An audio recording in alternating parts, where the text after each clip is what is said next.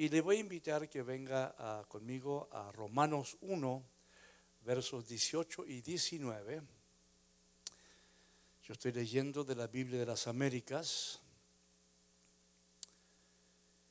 Y dice la palabra del Señor: porque la ira de Dios se revela desde el cielo contra toda impiedad e injusticia de los hombres, que con injusticia restringen la verdad, porque lo que se conoce acerca de Dios es evidente dentro de ellos, pues Dios se lo hizo evidente, porque desde la creación del mundo sus atributos invisibles, su eterno poder y divinidad, se han visto con toda claridad, siendo entendidos por medio de lo creado, de manera que no tienen excusa. Ahora vamos a pedir que usted incline su rostro un momentito, cierre sus ojos. Vamos a meditar un poquito sobre esta palabra leída y pedirle al Señor que nos bendiga con su sabiduría y nos dé entendimiento. Y te damos gracias, Padre, porque podemos acercarnos a ti libremente y pedirte sabiduría, conocimiento, entendimiento, Señor, porque tu palabra es poderosa, Señor. Y queremos tenerla dentro nuestro, en nuestra mente y corazón. Tener, Señor, todo lo necesario para poder hablar de ti, Señor, y honrarte y glorificarte, Señor. Y conocerte, y conocer tu palabra profundamente. Pues te pedimos que hables hoy, Señor, que nos hable a cada uno de nosotros, que tu Santo Espíritu tome las palabras habladas y las lleve al lugar donde sea más necesario. Señor Padre, que abras entendimientos, que nos hagas ver tu verdad de una manera práctica y maravillosa. Pues te pedimos, Señor, que hoy nos lleves más lejos, y te lo pedimos en el nombre de Jesús, y todos decimos amén. Y siguiendo con la canción, Dios es tan grande, ¿verdad? La, la grandeza de Dios realmente excede la capacidad de nuestra mente, de nuestro entendimiento, para reconocer cuán grande es Él. Ni las matemáticas nos ayudan, porque llegan a un punto donde los números son tan grandes que perdemos la percepción. Ahí estuve haciendo un estudio, y Isaías cuarenta, doce, si usted me acompaña. Dice: ¿quién midió las aguas en el hueco de su mano? Con su palmo tomó la medida de los cielos, con un tercio de medida calculó el polvo de la tierra y pesó los montes con la báscula y las colinas con la balanza. Y para entender lo que está hablando uh, Isaías, porque Isaías obviamente está hablando, no tiene las medidas que hoy en día conocemos, no tenía las matemáticas que, que hay hoy en día para entender la vastedad, el tamaño, la inmensidad de la creación de Dios. Pero resulta que la Vía Láctea es la galaxia donde nosotros estamos viviendo, donde está este mundo y los planetas que nos rodean. Y la galaxia que vivimos, la Vía Láctea, tiene cien mil años luz de largo. Y cada año luz son seis billones de millas. Uh, mi calculadora no, no alcanza a medir seis billones por cien mil, porque no alcanzan los números, ¿verdad? Y la realidad es que se estima que hay cien billones de galaxias. Entonces estamos hablando de algo infinitamente grande que nuestra mente no puede concebirlo. Y se, ahí dice Salmos ciento cuarenta y siete que nuestro Señor, hermanos, dice: cuenta el número de las estrellas. Él sí puede contarlas. Dice que a todas les pone nombre. Grande es nuestro Señor, dice. Y muy poderoso, su entendimiento es infinito. Y lo vemos en su creación, que, que para crear semejante expansión, la, el, el tamaño, la profundidad de su sabiduría e inteligencia, calculan que hay un cuatrillón de estrellas.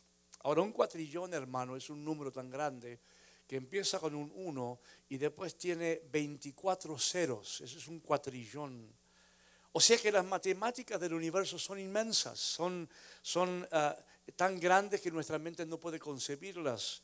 Y todo funciona, todo el universo se mueve uh, como un reloj, se mueve perfectamente, cada cosa está en su lugar, no hay choques entre planetas ni estrellas, cada Cada cual, cada parte de la creación del universo se mueve con, en el orden de Dios, en su propia enorme órbita. Es, es inconcebible. Y dice que Él eh, midió las aguas en, en la palma de su mano, que tiene, tiene una balanza a, a, para, para medir las montañas. Es grande nuestro Señor. Y dice lo que hemos leído: porque desde la creación del mundo sus atributos invisibles, su eterno poder y divinidad se han visto con toda claridad, siendo entendidas por medio de lo creado. O sea que lo creado de Dios habla de Dios. Por eso dice que no tienen excusa, porque Él se está exponiendo ante toda su creación, ya sea una creación física o también la creación espiritual. O sea que por la increíble creación de Dios, nadie tiene excusa para dudar de su existencia, por sus atributos, porque están viendo su poder y están viendo su divinidad. Ahora, Dios tiene atributos que solamente le pertenecen a Él, son exclusivos. Uno de ellos se llama aceidad, que significa que Dios existe en sí mismo. Y eso es lo que nuestra mente es muy difícil entender, porque nuestros ojos siempre han visto cosas que, que nacen, crecen y se mueren. Todo lo que hemos visto nosotros, vemos que las cosas comienzan, pero Dios siempre ha existido en sí mismo. O sea, nuestra mente esa percepción la, la pierde, no, no la entiende, porque estamos tan acostumbrados. Ahora, el que tiene el Espíritu Santo empieza a entender lo que no entiende, empieza a aceptar lo que no ve, empieza a razonar como, como razona Dios, por fe en, en su creación y en su palabra. Y tiene atributos: inmutabilidad, o sea, Dios no cambia. Tiene eternidad, inmensidad. Tiene omnisciencia, omnipresencia, omnibenevolencia, omnipotencia. O sea, tiene todo el poder, todo el conocimiento. Y lo vemos en su creación, porque ¿quién puede haber creado algo tan grande, tan profundo, tan enorme? Algo que funciona tan perfectamente, tan complejo. ¿Quién? Alguien que es omnipresente, omnisciente, todopoderoso. Por eso dice que no tienen excusa cuando miran su creación. Pues dicen, ¿quién puede haberlo hecho? Y sabemos que usan la, la evolución y el tiempo. Pero si Dios creó el tiempo, eso es lo, lo más increíble. Dios creó todas las cosas. Y hay conceptos que son a veces imposibles de entender para algunos. Miran todo y dicen, no, no. Había un, estaba viendo un video sobre estas cosas, una...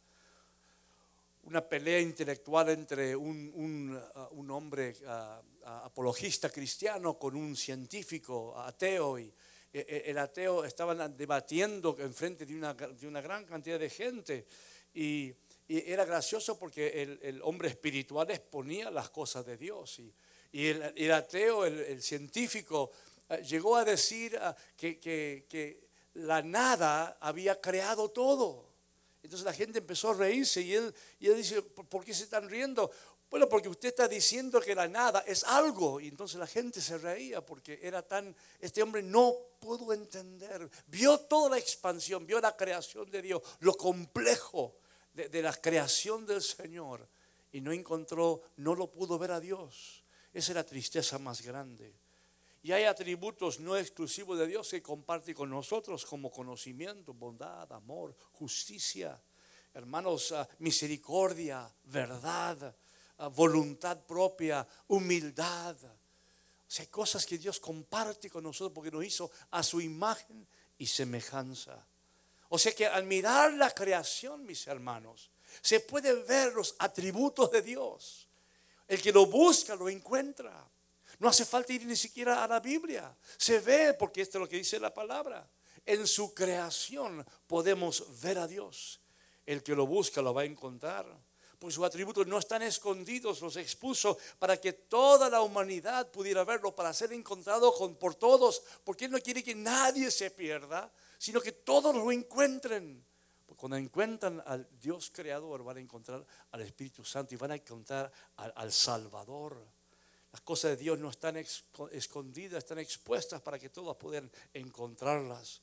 Y a veces decimos, hermano, que solamente nosotros, ni siquiera los ángeles, hacen evangelismo o discipulado que solamente los escogidos de Dios, nosotros que lo conocemos, podemos nosotros anunciar la realidad de Dios. Pero, pero el Salmo diecinueve uno dice que los cielos proclaman la gloria de Dios y la expansión anuncia la obra de sus manos.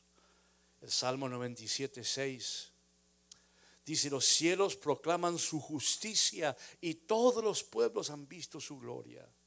Mira, nadie puede dudar de la existencia de Dios porque tienen la habilidad y la capacidad de, de encontrarlo en el universo, en la creación, lo que Dios ha hecho. Por eso dijimos al principio, porque lo que se conoce acerca de Dios es evidente dentro de ellos, pues Dios se lo hizo evidente. Antes de conocer a Cristo había algo en nosotros que dijimos: hay algo más que esta vida, hay algo más profundo. No solamente nacemos, vivimos y morimos, hay algo más grande, porque miramos los cielos de noche, las estrellas, y empezamos a pensar: ¿cómo aparecieron? ¿Quién los hizo? Y había un llamado celestial. Y Dios, mientras mirábamos los árboles y las flores, y veíamos los animales que Dios ha creado, y veíamos a nuestros propios hijos, dijimos: ¿cómo es esto? ¿Cómo es que esto nació? ¿Cómo, cómo comenzó en nuestra alma, en nuestro espíritu? Empezó a ver a Dios. ¿Quién no ha visto a, a, a Dios en, en su pequeño bebé cuando nace, de la manera en que nace? Tú dices: ¿cómo puede ser que esto haya evolucionado? Esto es imposible. Y empezamos a ver a Dios, y Dios dice: sí, búscame y me vas a encontrar. Búscame, ahí estoy enfrente tuyo. Cuando respiras el aire, los átomos que, que componen el aire que te da vida, yo los hice, ahí estoy yo. Porque estoy omnipresente, estoy en todas las cosas. Y podemos ver su creación, podemos ver su amor y su fidelidad. Cuando vemos la, uh, un ejemplo pequeño es cuando vemos las aves, cómo cuidan a sus polluelos. Ahí vemos el amor de Dios. Dios ha puesto su amor en todos nosotros.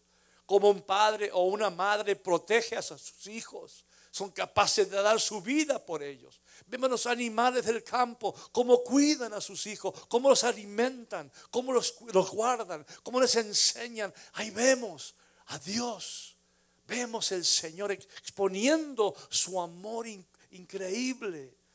Vamos a ver todas estas cosas. Vemos cómo todo el mundo funciona en orden, que tenemos un Dios de orden. Todo funciona en su lugar, hermano. Cada, cada célula hace lo que tiene que hacer.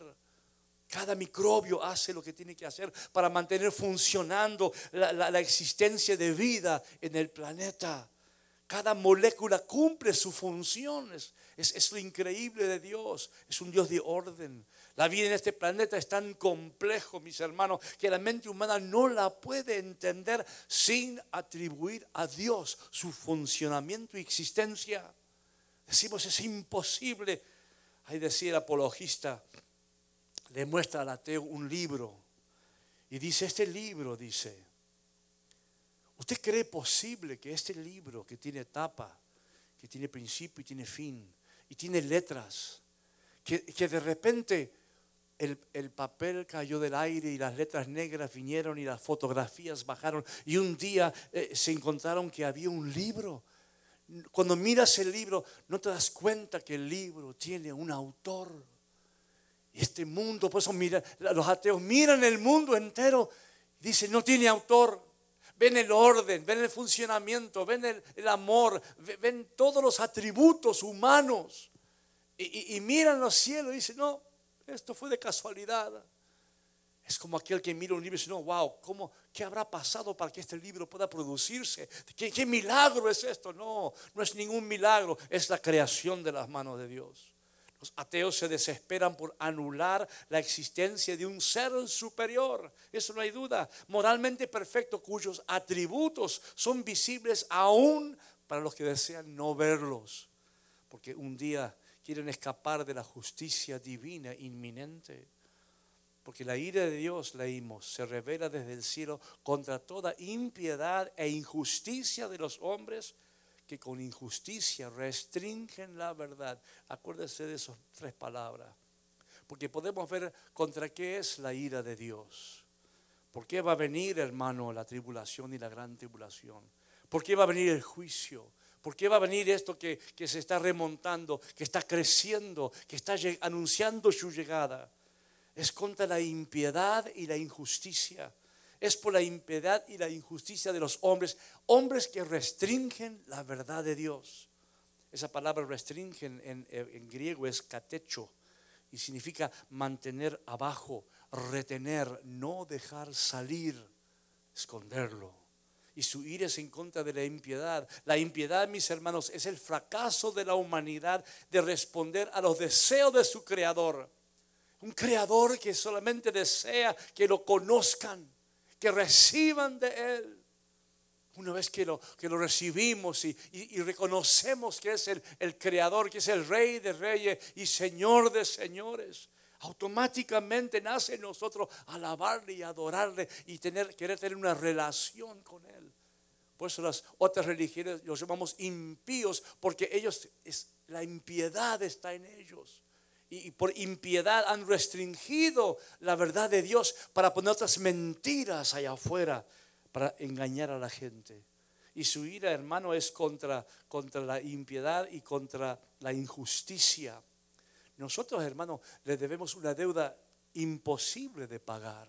Hermano, Él es, es por nuestra salud, por nuestra vida, por nuestra habilidad para movernos, para poder pensar. Le debemos, hermano, eterna devoción al Señor. No tratar de pagar esa deuda es, es una injusticia, es una impiedad. Nunca la pagaremos. Pero es impiedad no tratar de pagarlo. No decir, Señor, tú mereces lo mejor, tú mereces lo mejor de mi existencia, tú mereces, Señor, que sea el mejor humano que yo pueda ser, el mejor cristiano, el mejor hijo, tú mereces, Señor.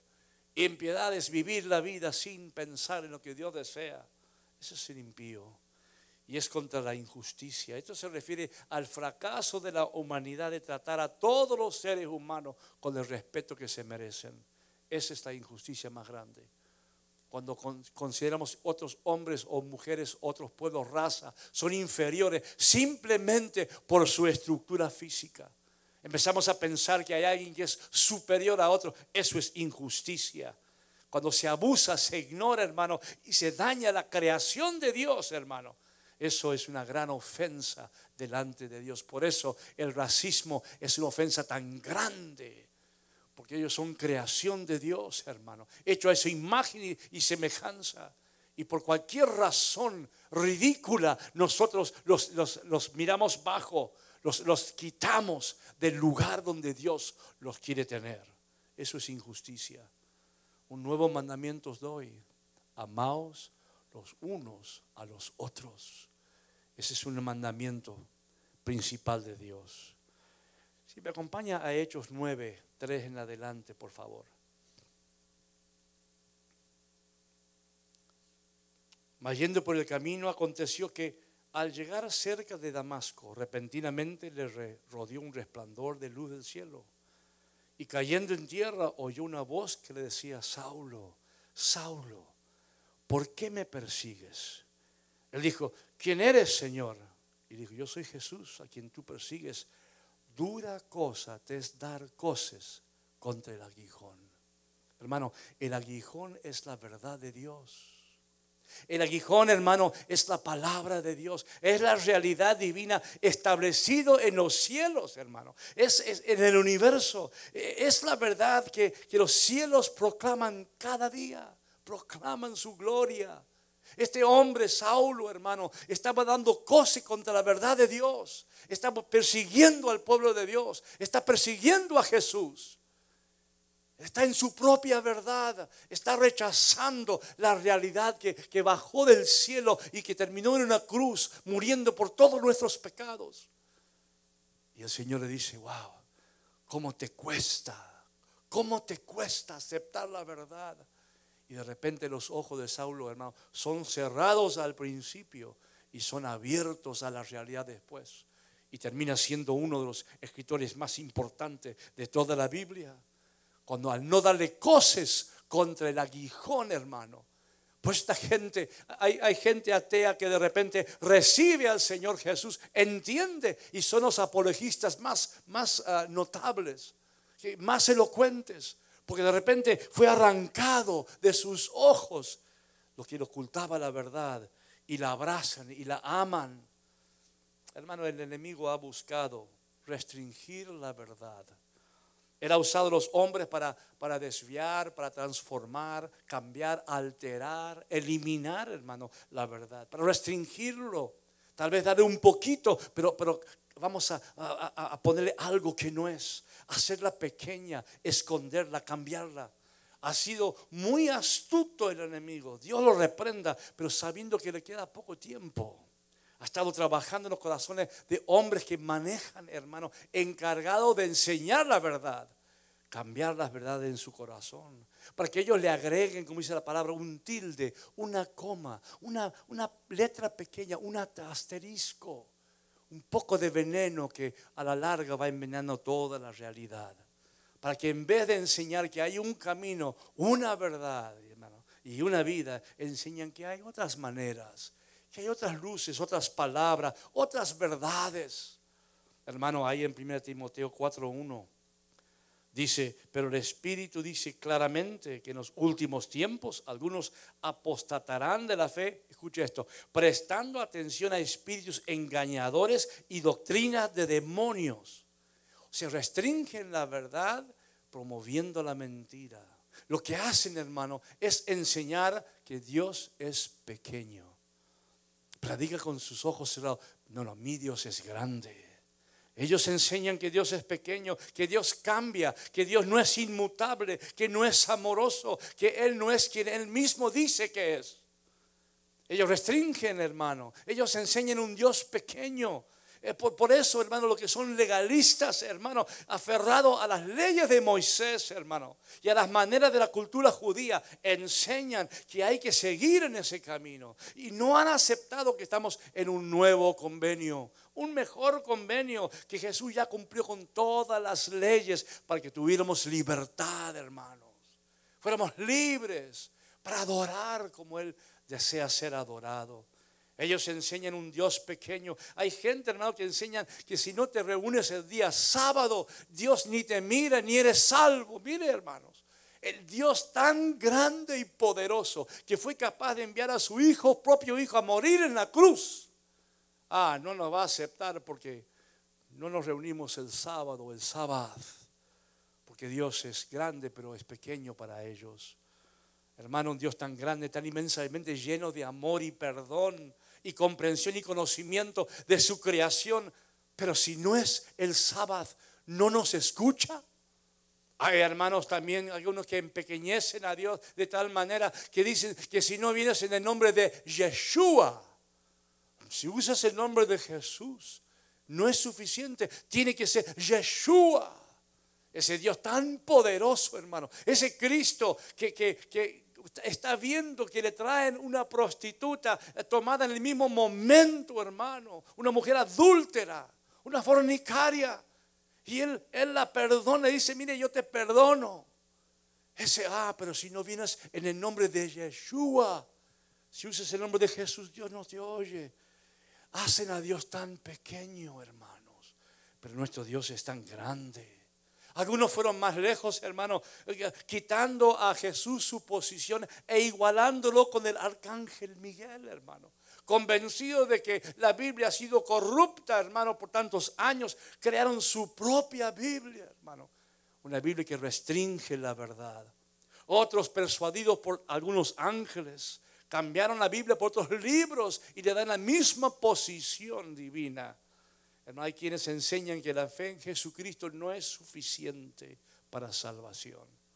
Hermano, la Biblia constante y claramente indica, hermano, que la salvación es por fe en Jesucristo solamente, por la gracia de Dios, que no se puede ganar.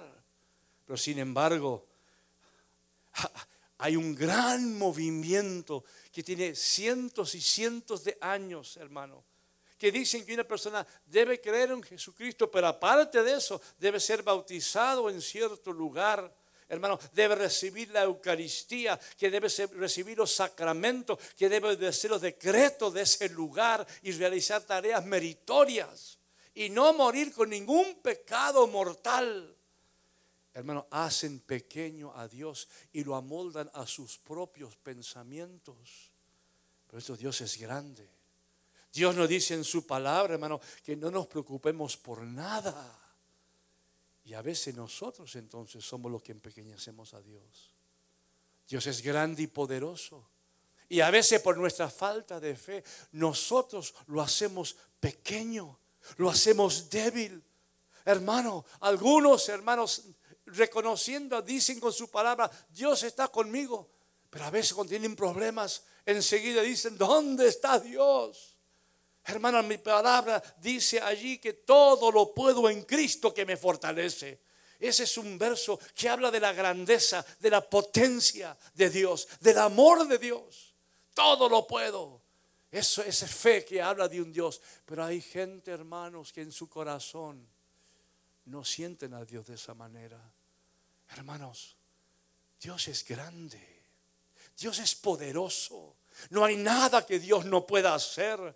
Nosotros muchas veces le ponemos límites, límites de fe, límites de confianza, límites a su provisión. Somos nosotros a veces que lo empequeñecemos, pero Dios es grande, amén. Dios es grande. Dios dice que Él es nuestro sanador, pero a veces nos estresamos tanto que la enfermedad entra en nuestro cuerpo, hermano. La Biblia dice una otra vez que Dios nos ama, que Dios nos cuida, que nos protege, hermano, que es un poderoso gigante, que es un león feroz, que es el todopoderoso. Pero nuestra fe a veces lo trata como si fuera un Dios pequeño, sin fuerza, alejado, olvidado de nosotros. Dios es grande, pero a veces nuestra fe en nuestra propia vida lo empequeñece. No creemos, hermano. Ahí Marcos nueve veintitrés, Jesús le dijo, ¿cómo si tú puedes? Todas las cosas son posibles para el que cree. Qué verso, hermanos. Todo lo podemos. Todas las cosas son posibles. Por eso el Señor Jesús dijo, si tuvieras, si tuvieras fe como una semilla de mostaza. Hemos cantado, Señor, tú mueves montañas y creemos que lo vas a hacer otra vez. Y mientras cantábamos, el Señor me dijo, pero ustedes también pueden mover montañas. Porque si tu fe fuera como una semilla de mostaza, le dirías a esta montaña, muévete, y se movería. Ese es el Dios que tenemos nosotros. Ese es el Dios todopoderoso. Todo lo que pedimos en el nombre de Jesús, Él lo quiere hacer, lo desea hacer. Porque es un Dios grande y poderoso y no hay límites. Pero nosotros, hermanos, Dios nos perdone. A veces lo empequeñecemos. A veces nosotros somos los que restringimos la verdad. Dios es grande. Y mi consejo es, no hagas pequeño a Dios. Puedes llamar a músico, por favor. Que tu fe sea enorme. Porque nuestro Dios es enorme. Dios es enorme. Que tu visión sea sin fin, porque Dios no tiene límites. Tu fe puede crecer. No hay límites para la fe de una persona que ama a Dios. No hay límites para la confianza que tenemos en Él. El Señor dice que de nada nos afanemos, que no nos preocupemos por nada. Y a veces nos estresamos. Y nos preocupamos. Pensamos que Dios no nos va a cuidar, no nos va a proteger. Señor Jesús, perdónanos. Que tus sueños sean siderales. Que sean una expansión tan grande. Porque nuestro Dios nos permite soñar en grande. Él quiere que soñemos. Él quiere que miremos cosas grandes por el camino. Ese es el deseo de su corazón. Confía en Él, porque eres Dios, Él es nuestra paz, es nuestra esperanza. Su palabra es verdad, su palabra no está restringida, su palabra no debe ser restringida. Todo lo puedo en Cristo que me fortalece. No es un verso para decirlo nomás, es un verso para creerlo. Es un verso verdadero y debemos creerlo, porque nuestro Dios es grande y poderoso. Nadie lo puede detener. Puerta que la abre, nadie la puede cerrar. Puerta que cierra, nadie lo puede abrir. Eres grande y poderoso y nos ama con un amor intenso y apasionado. No restringamos a Dios, no restringamos su amor. Él puede amar al más asesino si ese asesino se arrepiente. Él puede amar al, al peor si ese peor se arrepiente. Él envió a su Hijo Jesús, envió a su Hijo Jesús, el Dios creador de todo lo que hay, que en el principio solamente Dios existía. No había distancia, no había tiempo, no había nada. Ese Dios es el que nos ha escogido, el que nos ha dicho te amo con amor eterno. Ese es nuestro Dios. Y nuestra fe tiene que representar a ese Dios, lo que Él puede hacer, no lo que nosotros podamos hacer. Él es poderoso, Él es grande y nos ama. No debemos restringir su verdad. Él nos hizo libres para que quisiéramos conocer a su Hijo Jesús, su Hijo Jesús que venció. Venció la oscuridad, venció la muerte. Y hoy quiere venir a tu corazón y recordarte que Él está contigo y que te ama. Mi corazón.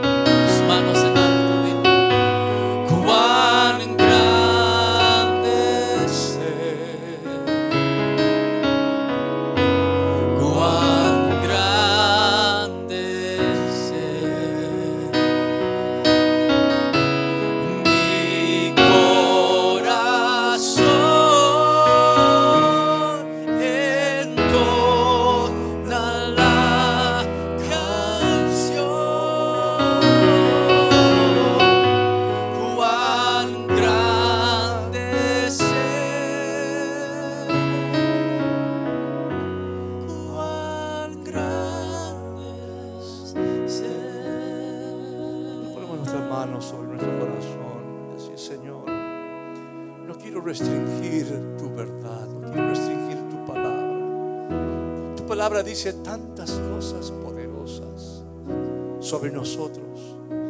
Nos das tanta libertad, nos has dado tanto poder y tanta unción, Señor, para realizar la obra aquí en la tierra. Tu obra, Señor, la tarea encomendada a cada uno de nosotros. Y porque a veces restringimos la verdad, Señor, y decimos, Señor, no, no sé hablar como dijo Jesús, decir las cosas, no sé defender la fe. Ah, Padre, en el nombre de Jesús, tú nos diste una tarea. El deseo de tu corazón, Señor, es hasta que el día que el Señor Jesús venga, hablemos de tu grandeza, de tu poder, Señor, de que tú eres el único Dios, que no hay otro Dios. En el nombre de Jesús, que esa libertad que tú nos has dado se vaya metiendo en tu palabra y encontremos en tu palabra la verdad que nos levanta, que nos da poder, Señor. Que nuestra fe encuentre en tu palabra, Señor, tu realidad. Todo lo podemos en Cristo que nos fortalece. Mi corazón.